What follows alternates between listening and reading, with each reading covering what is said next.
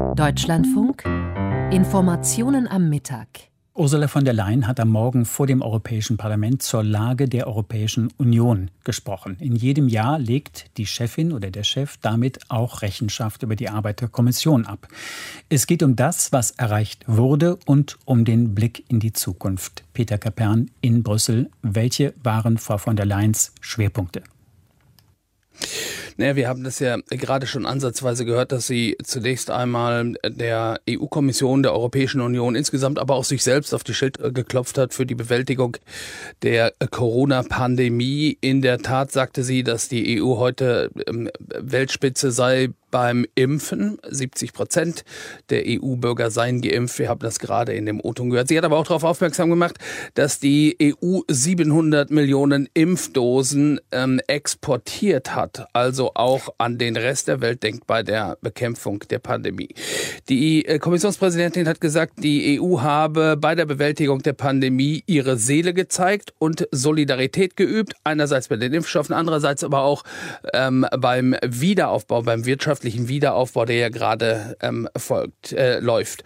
Und dann folgte eine fast einstündige ähm, Aneinanderreihung von Ankündigungen politischer Initiativen und Gesetzesvorschläge, die die EU-Kommission in den kommenden zwölf Monaten auf den Tisch legen will. Und ich versuche einfach mal kursorisch ein paar Schlaglichter zu werfen, um zu zeigen, was für eine Spannbreite ähm, diese Rede zur Lage der EU da hatte. Also, äh, Stichwort Gesundheitsunion. Die EU bekommt eine neue Behörde namens HERA, die die Aufgabe hat, äh, zu verhindern, dass die EU noch einmal so von einer Pandemie ergriffen wird. Im Bereich der Digitalisierung soll es eine Initiative geben, die die Europäische Union zum Weltmarktführer bei der Chipherstellung macht. Wir wissen ja gerade, äh, plagt die Wirtschaft ein großer Chipmangel. Die Produktion läuft vielerorts nicht auf Hochtouren. Beim Ausbau der gemeinsamen Verteidigung hat sie gesagt, es fehlte bislang am wirklichen politischen Willen, da gemeinsam etwas zu unternehmen. Sie will ein Situational Awareness Center gründen, eine Stelle also in Brüssel, in der Europäischen Union, wo alle Mitgliedstaaten die Erkenntnisse, die sie haben, beispielsweise aus der Satellitenaufklärung, aus den Geheimdiensten, miteinander austauschen. Das haben sie bisher nicht getan.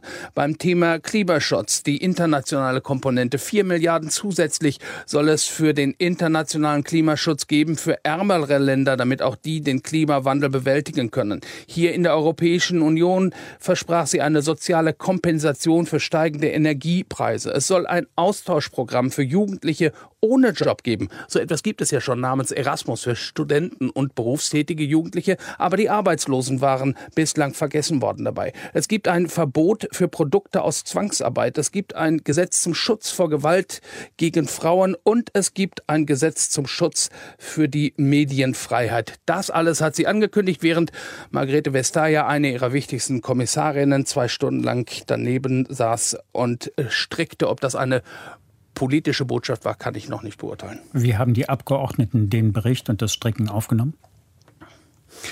Das Stricken überhaupt nicht. Ähm, ich habe keine Äußerung dazu festgestellt, aber ähm, die Verhältnisse hier im Europaparlament sind ja nicht ganz vergleichbar mit denen im Bundestag. Es gibt hier keine feste ähm, Koalition. Insofern stellen die Fraktionen immer wieder Bedingungen für ihre Unterstützung der Kommission. Das heißt also, keine einzige Fraktion verzichtet auf Kritik. Beispielsweise Dacian Cholos von den Liberalen forderte mehr Tempo bei der Durchsetzung der Rechtsstaatlichkeit in Polen und in Ungarn. Manfred Weber Weber von der EVP forderte die Aufstellung von Krisenreaktionskräften. Martin Schirdewan von der Linken äh, kritisierte, dass die Kommission die soziale Spaltung in der ähm, Pandemie aus dem Blick verloren hatte, die sich vertieft habe. Er bot eine neue Koalition im Europaparlament an, bot den anderen Fraktionen an, eine förmliche Zusammenarbeit zu gründen, was übrigens auch der Chanciolos von den Liberalen tat. Also es gab viel Kritik für die Kommission. Ein einige Anerkennung